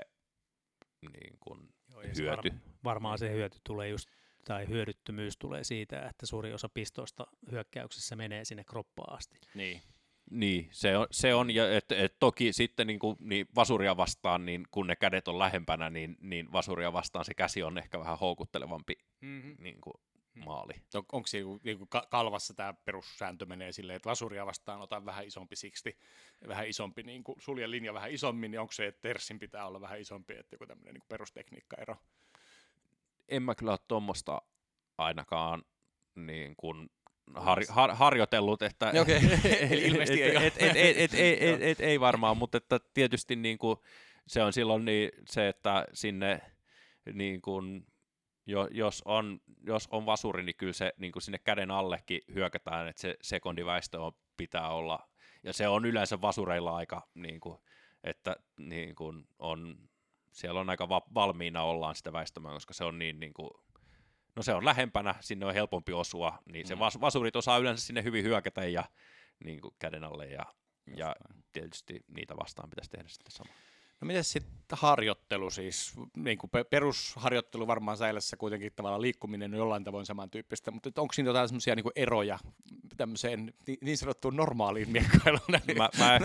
Mä ehkä olen vähän niin kuin tuosta normaalisanasta vähän eri mieltä, mutta niin kuin kalpamiekkailun treenaamiseen ehkä ainakin niin kuin mitä on itse tehdään, niin kuin jos tehdään jalkatyötreenejä, niin ehkä niin kuin vähän lyhyempiä suorituksia vähän kovemmalla intensiteetillä. Jos niin kuin, jotta se vastaisi sitten säiläottelua, että niin kuin vähemmän tehdään semmoisia, että niin kuin tehdään minuutti putkeen, vaan sitten yritetään, että tehdään suoritus. Niin kuin, jos se on pitkä suoritus, niin se on sitten alueen päästä päähän niin kuin kovalla vauhdilla. Just. Jos on oikein pitkä, niin mennään ensiksi niin kuin puolustus ja sitten vielä hyökkäyspäähän, niin kuin, mutta että sitä pidempiä ei enemmän. Ei. Se mitä niin kuin, tosi paljon sitten just, niin kuin, jos ihan tästä, niin kuin, jos on vähän soveltavimpia jalkatyötreenejä, mitä tehdään, niin paljon tällä niin kuin pitkässä niin kuin, tavallaan sitä etäisyyden hallintaa ja just sillä, että niin kuin, tehdään tämmöisiä harjoituksia, että toinen on hyökkääjä ja toinen puolustaja, ja yritetään rikkoa sitä, että tavallaan annetaan toiselle, niin kuin sen lisäksi, että on seuranta, niin sanotaan, niin kuin, että yritä rikkoa toi. Yritä saada joko niin, että pääset liian lähelle, tai toinen menee liian kauas. Molemmat on niin kuin etäisyyden hallintavirheitä. Eli sä voit sillä, että sä kiihdytät ja yhtäkkiä hidastat, niin se voi ollakin, että etäisyys pääsee liian pitkäksi.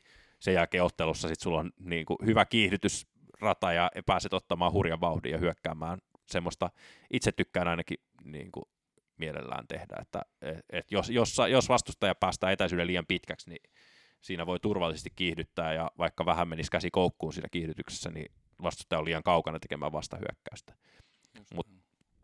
Mutta semmoisia on ehkä niinku, siitähän me tosi paljon ehkä niinku on pariharjoituksissa sun muissa, niin tehdään, niinku aloitetaan miekkailun aloitusviivoilta, että mitä ei ehkä kalpatreeneissä, koska se aloitus ei ole niin merkityksellinen, mutta että tehdään erinäköisiä niinku semmoisia just tämmöisiä soveltavia pariharjoituksia tehdään niin, että sovitaan, että vaikka että toisen miekkailijan tehtävänä on vaan hyökätä, ja sitten toinen joko hyökkää tai tekee jonkun niin kuin ansan, mitä harjoitellaan, jotta sitä pääsee sitten niin kuin, saa niitä toistoja. Semmoisia eroja. Sinänsä se, että ihan samalla tavalla säilisti käy, niin kuin, joka haluaa kehittyä, niin käy opareilla kuin kaupamiekkailija tai florettimiekkailija. Ei siinä, niin kuin, siinä sen ihmeempää. Et varmaan sitten... Niin kuin, no tuntuu, että en tiedä, onko nyt kukaan niin kovalla tasolla, että olisi niin valtavan ero, että toki oheisharjoittelussa niin myöskin se räjähtävä voima, ponnistustreidi, mutta kyllähän voi kyllä niin kuin kovat kalpamiekkailetkin tekee niitä, ettei siinä ehkä niin kuin Jotenkin tuntuu, että säilämiekkailussa verrattuna näihin kahteen muuhun erityisesti, niin sen suunnanvaihdoksella on iso merkitys ja sen suunnanvaihdostreenejä. Joo, se on tosi tärkeä. Sehän on semmoinen niin kuin mikä oikeasti vaatii vaan ihan raakaa voimaa, joo. Että se, että jos sä menet täysiä eteenpäin ja pitäisi mennä täysiä taaksepäin, niin se vaatii, että siellä niin kuin etujalan reidellä se niin väännetään ja sitten mielellään olisi vielä niin kuin vatsa-selkälihakset kunnossa niin, että kun sä vaihdat suuntaan, niin sun ylävartalo ei heilahda sinne eteenpäin, kun sä vaihdatkin eteenpäin taaksepäin sama toisen suuntaan, että niin kuin, niin näitä kyllä näitä treenataan ja se on semmoinen ehkä niinku kyllä niinku Unkarissa kun kävin miekkailun opettajan kurssia ja otin siellä myös niinku säilätunteja tai säiläkoulutustunteja, niin he puhuu paljon rytmistä ja rytmin hakemisesta ja muistan yhden tällaisen harjoitteen. Siellä piti rytmissä tikuttaa Unkarin kansallishymni. Okei. Opettaja antoi aina niinku terä johonkin tiettyyn kohtaan ja sitten se piti tikuttaa sen tik tik tik tik tik tik tik tik tik tik. Se oli aika mielenkiintoinen treeni, mutta mun mielestä se kertoo ainakin sen ajan Säilän tavallaan semmoisesta tietynlaisesta käsityötreenistä, mitä kannatti tehdä ja myös rytmitajun merkityksestä. Joo, kyllähän se, siis sehän mitä niinku mun mielestä, kun aina kun katsoo jotain, niinku, jotain maailmankappia ja muuta huippua, niin niillähän ei ole niinku se, ne näyttää aika semmoisilta isoilta ja brutaaleilta ne niiden hyökkäykset, mutta se itse asiassa, että pystyy siinä vauhdissa, se käsi on vielä, niinku, että sä teet niinku hirveällä vauhdilla koko vartalolla töitä, ja sitten se käsi kuitenkin pysyy riittävän rentona vapaana, että sä pystyt tekemään sinne sen vielä sen valeen ja niinku terävän lyönnin, eikä niin, että haetaan sitten niinku kyynärpäästä ja niinku muualta. Niin se vaatii, että sitten taas kun katsoo samoja kavereita tekemässä oparilla, niin kyllähän se on niinku tosi hyvin sorminäppäryyttä treenataan ja kyllä se, niinku, se pitää se terä olla. Lyönti lähteä sormista, jotta niinku... Ja sit jos satut olemaan esimerkiksi sliagi, niin sen sijaan, että sä pystyt tekemään sen valeen ja napakan lyönnin, niin sä pystyt tekemään vielä kontraripostin siinä. Näitä niinku, häkellyttäviä suorituksia. Itse asiassa tuossa vähän aika puhuttiin jo Unkarista, että Unkarihan on tämmöinen niinku, pitkään oli niinku, Säilän niinku, selkeästi johtava maa. Mä luulen, että se on varmaan yksi koko urheiluhistorian kovempia sarjoja, kun niillä on niitä maailmanmestaruuksia jostain 30-luvulta 60-luvulle niin kuin käytännössä, ja kaikki olympiakullat mennä Unkariin siinä välillä.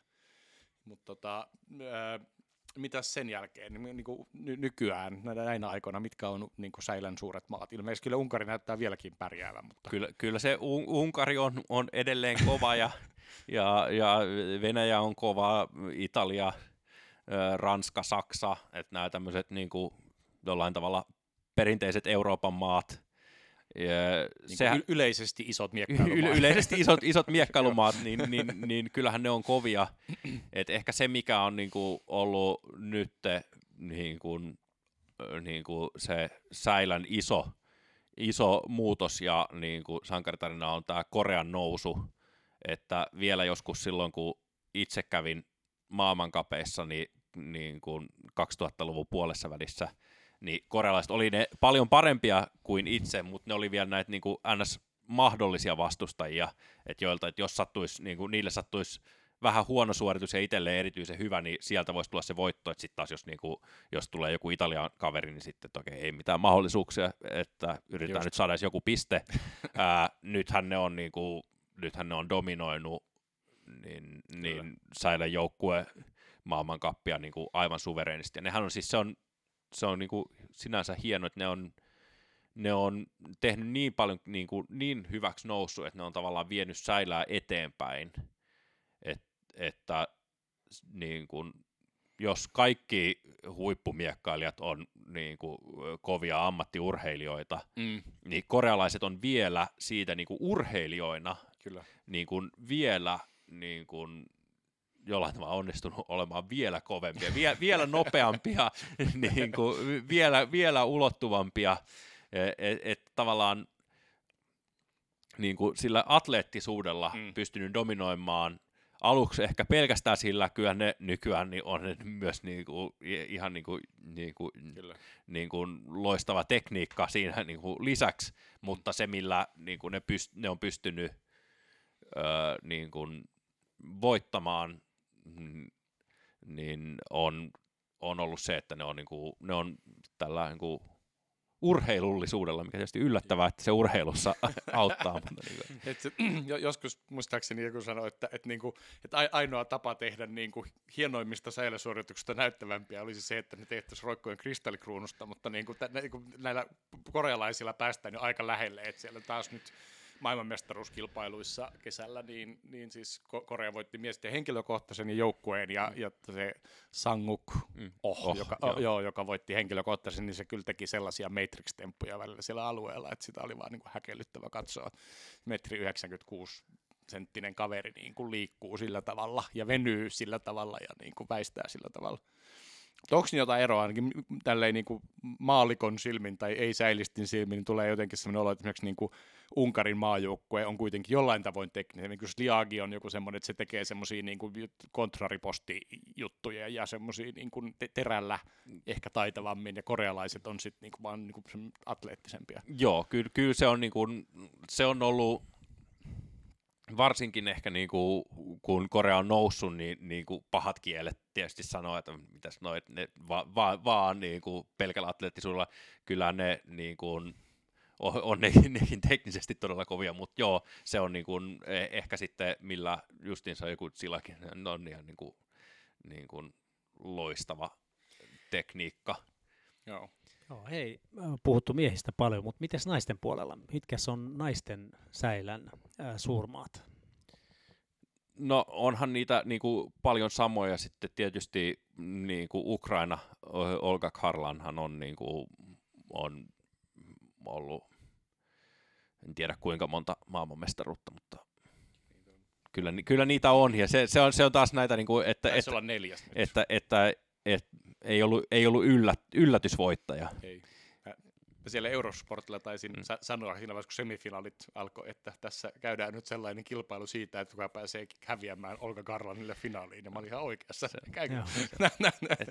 Naisten säilässähän niinku, varsinkin silloin, kun naisten säilä oli vielä niinku uutta, niin jossain vaiheessa nähtiin niinku Yhdysvaltain niinku pitkä dominanssi, joka nyt ehkä on ne hyviä edelleen, mutta ei ole sillä tavalla, niin kuin, että siellä paikallisessa niillä on se yliopistoliikuntasysteemi, jossa on paljon rahaa. Ainakin tämmöisen on kuullut, että, siellä on niin kuin tasa-arvovaatimuksia, jotka sanoo, että miesten ja naisten urheiluun pitää käyttää saman verran, niin yllättäen nämä kaikki huippuvalmentajat, joita sinne palkattiin, niin palkattiin naisten joukkueen valmentajaksi, ja sitten kun niin kuin on iso maa ja niin kuin löytyy harrastajia ja rahaa ja kovia valmentajia, mitä oli palkattu paljon tuolta niin kuin entisestä Neuvostoliitosta, niin sieltä tuli, että siellä oli niin kuin... Se on itse asiassa, se on siis 70, mä en muista sitä mikä se, mutta se Yhdysvaltain korkea-aikoistakin 70-luvulla päätöksen, että yliopistoilla, siis nimenomaan vielä, että se taisi olla osavaltioyliopisto, julkisesti rahoitettuilla yliopistoilla, niillä pitää olla yhtä paljon miesten ja naisten urheilustipendejä. Joku oli kysynyt, että onko perustuslain mukaista, että tavallaan joku ihminen urheilemalla pääsee yliopistoon ilmaiseksi. Sitten korkea-oikeus päätti, että on, mutta niitä pitää olla siis molemmille sukupuolelle yhtä paljon. Ja tämähän on sama syy, minkä takia Yhdysvallat on siis maailman paras naisten jalkapallossa, koska silloin piti he perustaa hirveän määrä naisten urheilustipendejä johonkin lajeihin, ja sitten niitä perustettiin esimerkiksi niin nimenomaan naisten jalkapalloon tosi paljon, ja sitten ne 70-luvulta alkaen niin on kehittänyt sen jalkapallokulttuurin naisille, ja nyt ne dominoi naisten jalkapalloa. Joo. Hei, me ollaan puhuttu nyt kansainvälisistä seilämiekkailussa, mutta mikäs tilanne Suomessa on? Sulla oli varmaan aitiopaikka kertoo meille, että paljon harrastajia ja mikä on tilanne? No niin, siis onhan saila on niin kuin pieni, niin kuin miekkailun sisälläkin pieni Suomessa, että meillä niin kuin juniorityötä tällä hetkellä tehdään ainoastaan niin kuin omassa seurassa Tapanilan erässä. Tuossa hetken aikaa oli niin kuin naapurissa Vantaalla säiläklubilla, niin Mika oli sinne niin kuin perustanut ja pyöritti siellä, mutta sitten kun Mikasta tuli isä, niin sitten se ei enää ehtinyt olla koko aikaa miekkailusalilla, ja sitten osa näistä, niin kuin, tai kaikki tietysti kutsuttiin, mutta osa näistä, ketkä silloin oli siellä oli aika pieni ryhmä, mutta niin vaihto sitten meille erälle tuli, että jatko. Niin muuten sitten, niin, no säiläklubi, joka on hyvin menestynyt, mutta eihän niillä ei ole tällä hetkellä omia harjoituksia, että käyvät treenaamassa muiden treeneissä. Sitten Turussa on säilistejä, Oulustakin on aina joskus niin kuin tullut meidän kisoihin.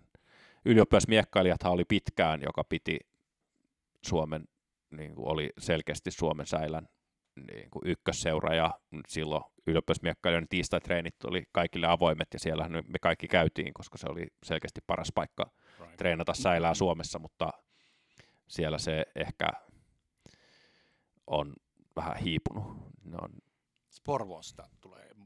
Porvoosta tulee, se on totta. Sieltäkin tulee niin kuin, ja myös noihin veteraanikisoihin. Joo. Mutta kuitenkin niin kuin semmoinen puolentusinaa. Kyllä, ja siis se mikä tietysti nyt, niin kuin, jos mennään niin kuin tuonne Etelä-Helsinkiin, eli Tallinnaan, niin se on nyt ollut niin kuin meille erällä iso etu, että niin kuin Tallinnassa on myös säilä alkanut muutama vuosi sitten. Et sieltä on löytynyt meille, niin kuin, se on niin kuin loistavaa, että on toinen paikka, missä tehdään junnusäilää, jotta me saadaan, ne tulee meidän kisoihin, me käydään heidän kisoissa.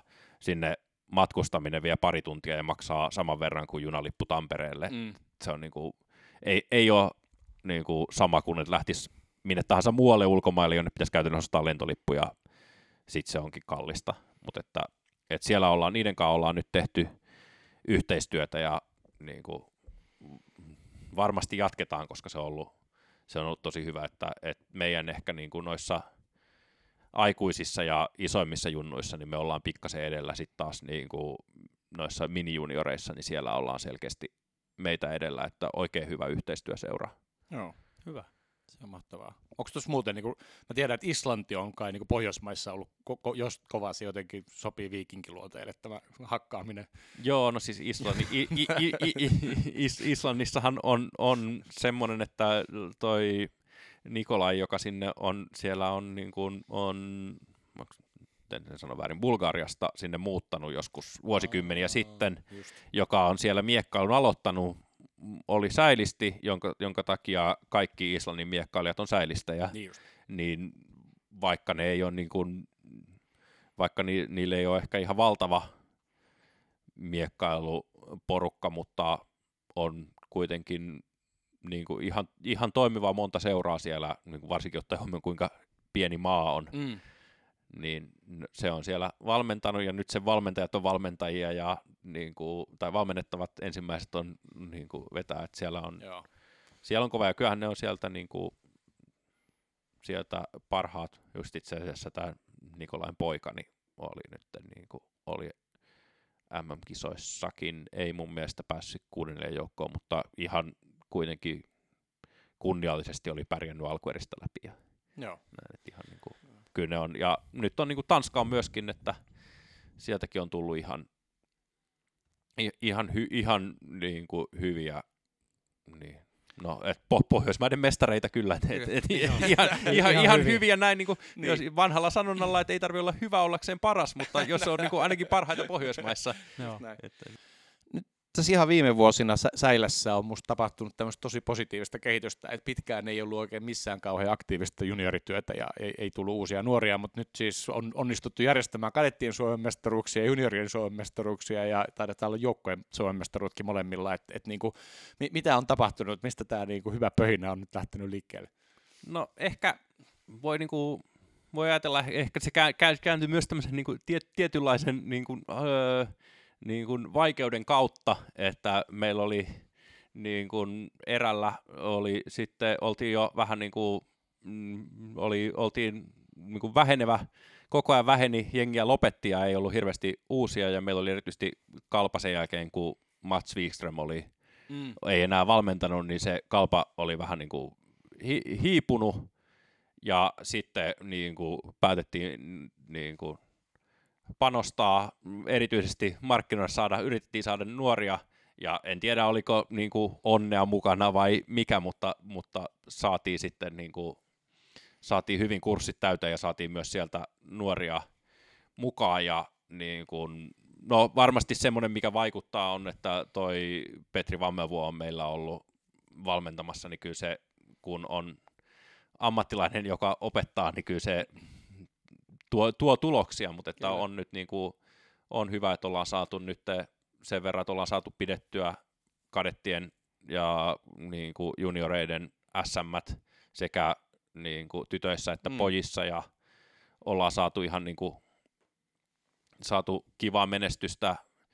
No ehkä nyt niin kuin toi Sami Vuento otti U15 PM-kultaa, niin oli tämmöinen niin kuin arvokisamenestystä, ja sitten niin Elmeri Sipola ja Leevi Silverberg on nyt niin viime kaudella niin kiersi noita kadetsirkuitteja, mikä ei, niin kuin, ei sieltä hirveästi menestystä tullut, että kyllä se aika kylmää kyytiä oli, mutta tavallaan ainakin itselle valmentajana sillä tavalla, että nyt on niin kuin, on semmoisia kavereita, joille niin kuin kehtaa niiden vanhemmille sanoa, että kyllä teidän kannattaa nyt käyttää rahaa ja lähettää lapsenne kadetsirkuittiin, että ne on, että nyt on niin kuin, ovat riittävän hyviä, että vaikka käy todennäköisesti huonosti, niin ovat riittävän hyviä, että siellä pystyvät niin kuin siitä on jotain hyötyä.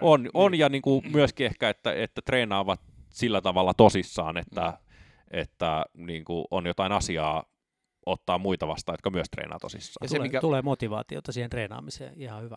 Ja se, mikä musta oli hauskaa, että nyt siis viime keväänä junnuja kadettiin EM:issä ja MM:issä, tai meillä ensimmäistä kertaa varmaan about ever oli niin kuin kaikkien kolme asialle edustajia. Et meillä oli oululaisia Floretista ja tytöissä ja pojissa, meillä oli Tapanilan erästä Säilistä ja sitten toki niin kuin isompi Kalpajengi, mutta et kuitenkin että kaikki aseet oli nyt niin kuin tuolla mukana. Kyllä, ja nythän siis Elmerihän nyt niin kuin lähtee ensi kaudeksi Italiaan vaihto-opiskelemaan niin kuin oppilaaksi ajatuksella sillä, että halusi Napoliin, koska siellä on hyvä miekkailu. Että katsotaan nyt, kun se sieltä palaa, niin veikkaan, että voi tulla meikäläiselle kylmää kyytiä SM:issä. Ja siis tämän myötä mä olen tässä katsonut, että ei mitallitilastoja, niin siis Tapanilan erähän on nykyään Suomen menestyneimpiä junioriseuroja, koska siis nyt kun niitä kisoja on järjestetty enemmän ja mitaleita on jaettu enemmän, niin nyt tällä hetkellä taidatte olla mitalitaulukossa, olitteko te kolmansina vai neljänsinä kaikista Suomen seurasta? Se on ihan totta, että sinne vaan niin kuin... Tervetuloa muutkin ihan niin kuin voi heittää haasten niin kuin hyville Kalpa- tai Floretti-junnuille, että niin hypätkää mukaan. Kyllä te saatte jostain säiläkamat ja niin kuin, ottakaa yksi opari Joonakselta tai muulta, niin opitte niin kuin säilämiekkailua kalpailijalle kyllä sillä niin kuin, hyvällä liikkumisella ja näin, niin kyllähän sillä... Semmoinen salainen juoni, minkä olen huomannut, on se, että ne yllättyy aika usein, kun niitä pistää. ne ei osaa odottaa sitä. Täällä on ollut tämmöinen jännä, että kun siis mun ymmärtääkseni nyt Säilä on tällä hetkellä katsotuin miekkailu. Näin ainakin olen jotain tilastoja nähnyt, että, siis, että niin kuin televisioyleisöillä ja niin kuin YouTube-yleisöillä Säilä on niin kuin katsotuin miekkailulaji. Ja ilmeisesti niin kuin monissa maissa se on niin kuin harrastetuinkin laji, niin kuin Yhdysvalloissa kai niin kuin ainakin harrastetuimpien joukossa.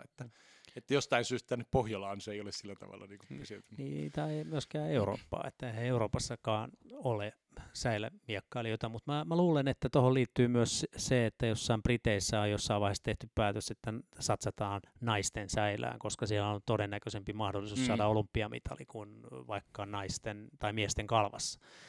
Vaikka siellä on perinteet, niin. Niin. Sitä katsotaan myös tuolta tukimuotojen kautta, niin katsotaan sille, että mitä lajia kannattaa tukea. Niin, samahan tietysti, niin kuin voisi sanoa suomalaisillekin miekkailijoille, että jos haluaa, niin pakkoko sinne on sinne niin kuin kaikkein koviten kilpailtua niin kuin tunkea. Näin. Hei, tässä on varmaan mahdollisuus nyt mainostaa teidän alkeiskurssia. Tapanille erää aloittaa Säilä miekkailu alkeiskurssin tässä koska. Joo, meillä niin alkaa taas tuossa syyskuun alussa, eli keskiviikkona 4.9. alkaa meillä kurssi, tai oikeastaan kaksikin kurssia, eli meillä on niin kuin pienempien kurssi 10-15-vuotiaille, ja sitten on 16 plus, eli aikuiset, niin kurssit alkaa molemmat. Eli meillähän niin erällä niin pääasiassa tehdään juniorityötä, mutta meillä on myös semmoinen niin kuin, pieni, mutta aktiivinen aikuismiekkailijoiden tai aikuisharrastajien niin kuin ryhmä, jotka kutsuvat itse asiassa zorroiksi, mikä mun mielestä on niin hauskaa, koska useinhan zorromiekkailuksi sanotaan näitä niin kuin kaikkein pienimpiä junioreita, mutta itse asiassa ajattelin, että ehkä se on sillä tavalla myös niin kuin uskottava, että se on se ikäpolvi, jolle vielä zorro on jollain tavalla niin kuin merkirelevantti, eihän tiedä, mikä se on. Joo. Mä voin myös mainostaa, että jos sen sijaan tökkiminen kiinnostaa, niin Helsingin miekkä alkaa myös kursseja nyt kaiken ikäisille. Meillä on sunnuntaina on erityisen hyvä kurssi siellä. 6-8-vuotiaat pääsee nauttimaan minun valloittavasta seurastani aina. Joka sunnuntai kannattaa tulla. Haluatko mainostaa jotain? En mä mainosta. Mua upeaa, että kursseja järjestetään ja miekkailukulttuuri leviää ympäri Suomea ja Helsinkiä ja Kyllä. Hauskaa oli myös kuulla, että sitä säilämiekkailua on muuallakin kuin pelkästään Tapanilan erässä. Aina. Ja se on niin kuin, jos joku maailmassa on asia, joka on kivempaa kuin miekkailusta puhuminen, niin se on miekkailu. Se on selvä. Kyllä. Se on selvä.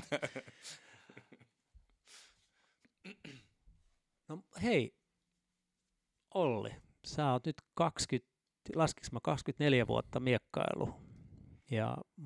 Elämää on mahtunut mitä ihmeellisempiä tapahtumia ja erilaisia muistoja, mutta mikä on sinun päällimmäinen muisto miekkailusta? Nyt jos joku sanoisi, että missä olet saanut sen suurimman elämyksen tässä miekkailun taipaleella, niin mikä se olisi? En tiedä, onko se niinku ehkä suurin, mutta jollain tavalla, kun se oli niinku tavallaan ensimmäinen suuri, niin se on jollain tavalla tosi mieleenpainunut. Oli ensimmäisen kerran, kun voitettiin joukkue SM:t erällä justiin silloin minä, Rumanin Mika ja Arpiaisen Timo. Silloin oli vielä, niin ylioppilasmiekkailijat oli voittanut monta vuotta putkeen ja oli, niin kuin, oli selkeästi se ennakkosuosikki ja me oltiin sitten oltu hopealla useamman kerran ja niin kuin, sitten keksittiin siinä vuonna, että tehdään tämmöinen muutos. Mika oli silloin meillä niin kuin, erällä kuitenkin niin kuin, kovin kaveri, että tehdäänkin taktinen muutos, että laitetaan Mika niin kuin toiseksi viimeiseksi ja mä tuun ankkuriksi, että Mika hoitaa meille hyvän etumatkan, niin sitten niin kuin, niin mä hoidan maaliin. No tämä hyvä etumatka sitten oli 1 piste, oli 40-39 Kiitos Mika. Kiitos Mika. Mutta sitten niin Pentikäisen Kimmoa vastaan niin otettiin ja sitten oli niin 45-44 päättyi, kvarttiväistöripostilla tuli ratkaiseva piste, ja se oli niin kuin ensimmäinen Suomen mestaruus, mikä on itselle tullut, ja niin kuin on se vielä, jotenkin musta aina joukkueena on kiva voittaa, siinä on niin kuin ollaan mukana. Se oli semmoinen, niin kuin, no se on, että jotenkin ei ensimmäistä kertaa ei unohda. Oh. Se on totta. Mielenkiintoista, että kun me ollaan kysytty muiltakin näitä miekkailumuistoja, niin useasti se liittyy joukkuekilpailuun. Se on jännä. Joo, pitäisikö aina meidän jotenkin niin kuin Suomessa aktivoitua tässä joukkuemiekkailussa, siis niiden järjestämisessä, jos sieltä jää ne hyvät fiilikset ja muistot? Se on kyllä. Tässä Miekkailuliiton edustajalle pohdittavaa. Totta, täytyy pohtia. Kyllä jääkin muistit, siis Kalvan joukkue SM on aina joka vuosi semmoinen niin kuin tosi kiva tapahtuma, jossa on hyviä muistoja. Siellä on paljon joukkueita ja pääsee mättämään, vaikka ei ehkä valtavaa menestystä ole henkilökohtaisesti siellä tullutkaan. Hei, kiitos Olli. Nyt varmaan niin kuin kaikki olemme taas todella paljon viisaampia säilästä ja ihan hetken kuluttua palataan takaisin valitsemaan kuukauden miekkailija. Yes.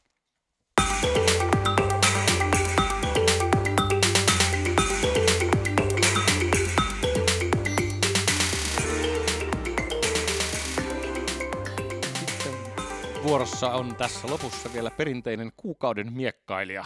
No, Eki, kerros, kuka on kuukauden miekkailija? No, tuolla kalppamiekkailun MM-kilpailussa Budapestissa tuossa kesällä niin oli mun mielestä kaksi erinomaista sijoitusta, eli Niko Vuorinen ja Tatu Nuotio menestyivät erinomaisesti täällä kilpailussa, päästiin 64 joukkoon. Suomalaisistahan noin 10 sijoitusta tuossa miesten ehkä vähän reilukin on päässyt tuonne 64 joukkoon vuosien varrella. Ja parhaat sijoitukset on ollut Dennis Paadella vuonna 2007, jolloin hän oli 12. Ei ole kovin helppoa päästä 64 joukkoon. Ei, ja 7 erillistä miestä on tämän mukaan päässyt, mitä me tuosta lähdetään nopeasti. No niin, joo. Ja 2 miestä 64 joukossa, niin koska sellaista on tapahtunut? Nyt on ollut kai joku vuosi. Mä muistan, että silloin kai olisiko silloin ollut Alexander Kass. Joo, mutta aika harvinaista kuitenkin. Joo, 2015 Niko Vuorinen ja Alexander Lahtinen on ollut ainakin. Joo. Niin samana vuonna. Ja 2013 Niko ja Kasper Ruslander on ollut. Mutta kyllä tosi harvinaista, ei niitä monta. Joo. Kertoo vaan siitä, että Suomessa tehdään hyvää työtä miekkailu eteen. Ja 2 kaveria 64 joukossa mun mielestä on erittäin hyvä saavutus. Ja sitten jos näistä kahdesta miettii, niin totta kai Nikolla paremmalla sijoituksella olisi tästä MM-kilpailusta niin edellytykset kuukauden miekkailijaksi, mutta mä en usko, että Niko hirveästi pahastuisi, jos me annettaisiin kuukauden miekkailijitteli yllättävälle suorituksella Tatu Nuotiolla. Ei, tämä on kyllä ihan totta. Siis mun ymmärtääkseni ihan väärässä olen, että tämä ensimmäinen kerta Tatulle 64 joukossa yhdessäkään maailmankapissa tai kansainvälisessä arvokilpailussa, että tavallaan niin kuin ihan täydellinen kilpailu, tosi mahtava niin kuin itsensä ylittäminen. Mä katsoin niitä sen karsintamatseja ja se oli kyllä aivan liekeissä. En ole ikinä nähnyt niin hyvää Tatua alueella. Se oli todella niin kuin vaikuttavaa sen miekkailu silloin karsintapäivänä, kun se sinne 64 pääsi. Ja sitten valitettavasti molemmille tuli japanilaiset ja vähän ehkä niin kuin omalle tyylille vieraat japanilaiset heti 64 vastaan. Ja tällä kertaa sit kisat jäivät siihen, mutta niin kuin kaikin puolin kunnioitettava suoritus. Ja tuo Tatun japanilainen vastustaja Kanu loppusijoituksissa 6. ja maailmanrankingilla 8. Ja Tatu sai kuitenkin 8 pistoa sieltä sitten viimeisessä matsissa, joka kertoo siitä, että ei aivan heittopussina ollut siellä, että hyvä suoritus se viimeinenkin matsi. Et vaikka ei ehkä ihan samanlaista, niin kuin, samanlaista henkeä saanut päälle kuin silloin edellisenä karsintapäivänä, niin kuitenkin ihan niin kuin kunnioitettava matsi ja hyvä matsi. Kuukauden miekkailija on siis Tatu Nuotio. Onnea Tatu.